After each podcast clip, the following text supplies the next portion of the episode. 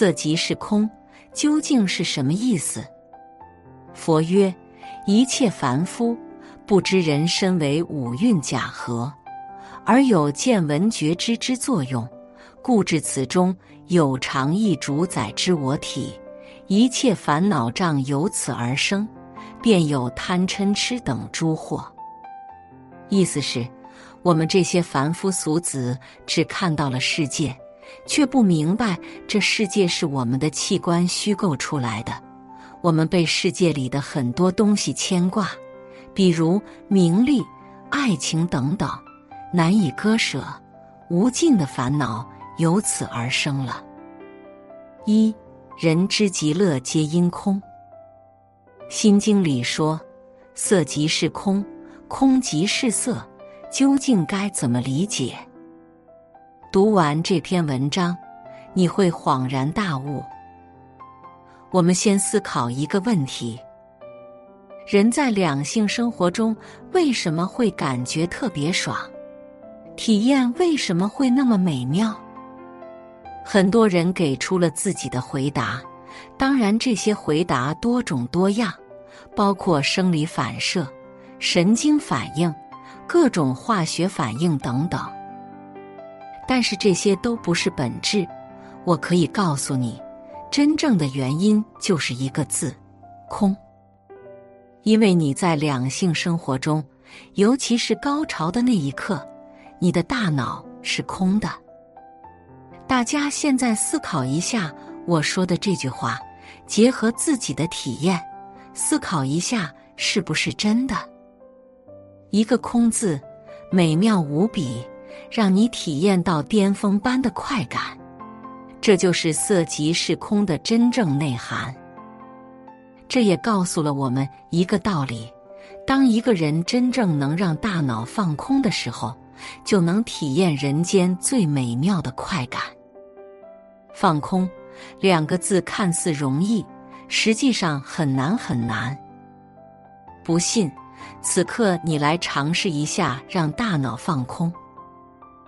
我可以告诉你一个残忍的事实：当你想让自己大脑放空的时候，你已经无法放空了，因为你在起心动念，你已经发出了指令，你在强迫你的大脑清空。但是此刻，你的心里充满了各种杂念，包括你强迫自己的心去放空。世界上只有极少人能让自己大脑放空，是那种有修为的人，比如道家和佛家的那些真正有修行的人士，都可以通过打坐和冥想来让自己放空。比如《道德经》里的的致虚极，守静笃，万物并作，无以观复。意思是，当我们身体抵达一种虚极的状态，就能洞察到万物的本质，看到事物的发展逻辑以及各种真相。这就是让自己大脑放空的状态。此刻身体的愉悦只是一种副产品。比如《心经》里的“色不异空，空不异色，色即是空，空即是色”。受想行识，亦复如是。意思是，人们的欲望最终都是为了追求一个“空”字。人们的感受、想法、行为、见识等等，也都是如此。很多人以为那些修行人士，比如出家人，体验不了人间的很多快感了。其实这是大错特错了。他们随时随地可以让自己放空，体验那种极致美妙的感觉，而且不是短暂的，可以很久。可惜世间的绝大多数人，也就是我们这些俗人，只能通过三种方式才能让自己大脑放空，从而获得身体上短暂的快感。是哪三种呢？我们刚才讲的性只是其中一种，另外两种分别是赌博和吸毒。赌博为什么会上瘾？因为当一个人可以一下子赢很多钱财的时候，那种不劳而获的感觉，也可以瞬间让一个人的大脑放空，这就是一种愉悦的刺激，从而带来短暂的快乐。吸毒为什么会上瘾？因为毒品释放的刺激比性高潮还要刺激几倍，乃至十几倍，也可以瞬间让一个人的大脑放空。这种刺激怎么能戒掉？以上三种方式，也就是俗称的“黄赌毒”，都是犯法的。人为了追求一时的快乐，要冒着坐牢的危险，何苦呢？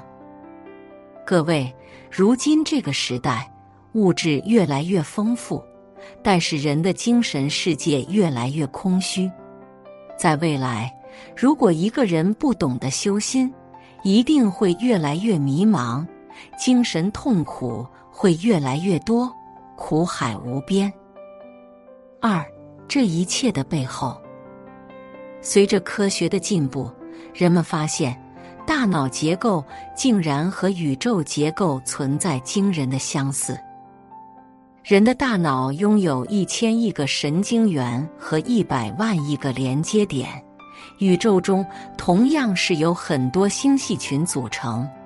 无数星系因引力相互吸引形成星系群，其中我们银河系星系群就由至少一百亿个星系团而组成。而大脑中血管总长度达十万英里，包含着上千亿个神经细胞，这与银河系中的恒星数量基本等同，并且人脑的每个细胞。都复杂的像个城市，这些细胞、神经元由一个极其复杂的网络链接在一起，像极了现在的互联网世界。下图呈现了一幅直径十亿光年的宇宙物质的模拟分布图，以及一只四微米宽的人类小脑的实像。宇宙的物质分布与在脑部的神经元分布。是何其相似！不仅如此，科学家将人类体内的细胞放大几百倍后，发现大脑内神经的缠绕互动形式与宇宙星体之间缠绕方式也存在惊人相似。在人类大脑里，相邻的大脑细胞趋向连接。同时，也寻求与连接着更多其他相似的细胞往外蔓延。宇宙竟然也是一样。研究人员开发了一个计算机模拟程序，用来模拟天体网络。当研究人员将宇宙历史与社会社交网络或者大脑回路增长的方式对比时，发现这些网络都以相似的方式扩展，他们会协调相似节点与诸多连接节点之间的关系。想想我们的人际关系脉络吧，的确是按照这个逻辑开展的。我们总是倾向于结识那些容易理解我们的人，结成互相帮助的关系，从而形成一条条人脉网络。并且人与人的关系始终处于微妙调节中。物理学家德米特里·戈里尤可夫说：“不同的网络，如互联网、大脑和社交网络，其自然的生长动力是一样的。计算机模拟的结果表明，宇宙天体、互联网、社交关系、大脑回路等。”这些事物都是以非常相似的方式扩张。《自然》杂志的研究报告显示，某些未知的规律可能支配着多种或大或小的系统，从脑细胞之间的电信号传递，到社交网络的扩充，乃至宇宙的膨胀。三，宇宙源于起心动念。西方人善于外求。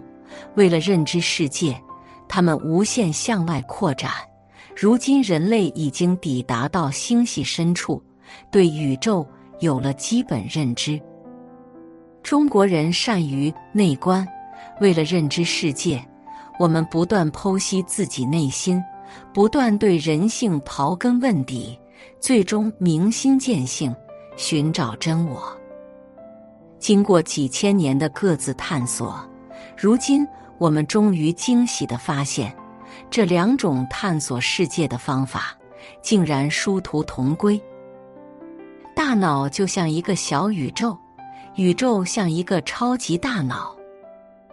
宇宙是一个复杂的系统，人体也是一个复杂的系统，而且人体这个系统一点不比宇宙简单。按照天体运行的规律，地球就像一个电子，太阳就像一个原子核，太阳系就像一个原子，星系就像一个分子，宇宙就像一个细胞，再扩展下去。世界就是一个更大的生命体，我们可以由一粒沙而窥见整个世界。星系构成星系群，进而构成星云。这些星云可以延伸到数亿光年的范围内。重力使得处于边界的物质以每秒数千公里的速度加速运行，形成了一股股激流。这就好像人类社会的大势一样，势不可挡，顺之者昌，逆之者亡。更让人觉得玄妙的是，人类目前仅使用了百分之四的大脑细胞，有百分之九十六的细胞处于终生休眠状态。宇宙中同样仅发现了百分之四的物质。同样有百分之九十六的物质至今还不被人类所认知。苏格拉底说：“我唯一知道的，就是我一无所知。我们唯一知道的，就是我们还有很多不知道的东西。就像科学界一直都没有彻底弄清楚宇宙起源，我们一直无法弄清人是如何起心动念一样。”所以，这时大家还只能互相遥望，互相期待。但是，我相信这才是世界的本质。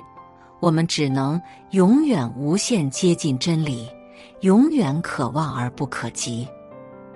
更有意思的是，按照这种对应的原则，大脑是人类意识产生的场所。那么，宇宙是谁意识产生的场所呢？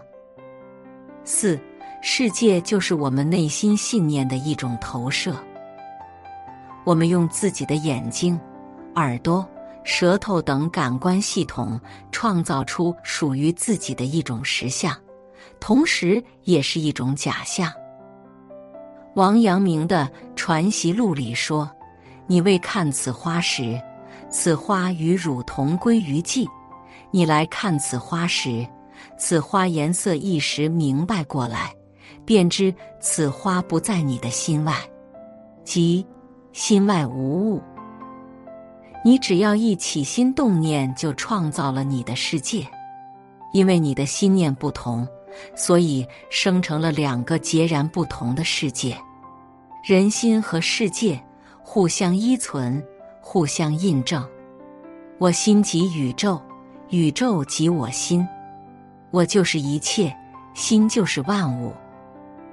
如果你天天积极乐观，世界就是美好的，就是天堂；如果你整日怨天尤人，世界就是阴暗的，就是地狱。神魔就在一念之间，你变了，世界就变了。但是，正因为有了所谓的客观世界，我们也有了执着。痛苦也顺带产生了。佛曰：“一切凡夫不知人身为五蕴假合，而有见闻觉知之作用，故至此中有常意主宰之我体。一切烦恼障由此而生，便有贪嗔痴等诸惑。”意思是，我们这些凡夫俗子只看到了世界。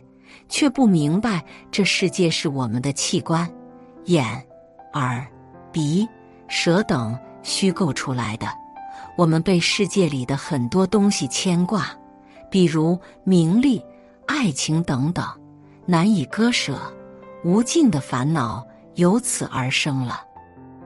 《道德经》里说：“五色令人目盲，五音令人耳聋，五味令人口爽。”我们的眼睛、鼻子、舌头、耳朵等等组合在一起，构建了一个虚拟的世界，把我们笼罩其中，屏蔽了真实的世界，欺骗了我们的大脑。就像我们前面所说，世界只是我们内心的投射。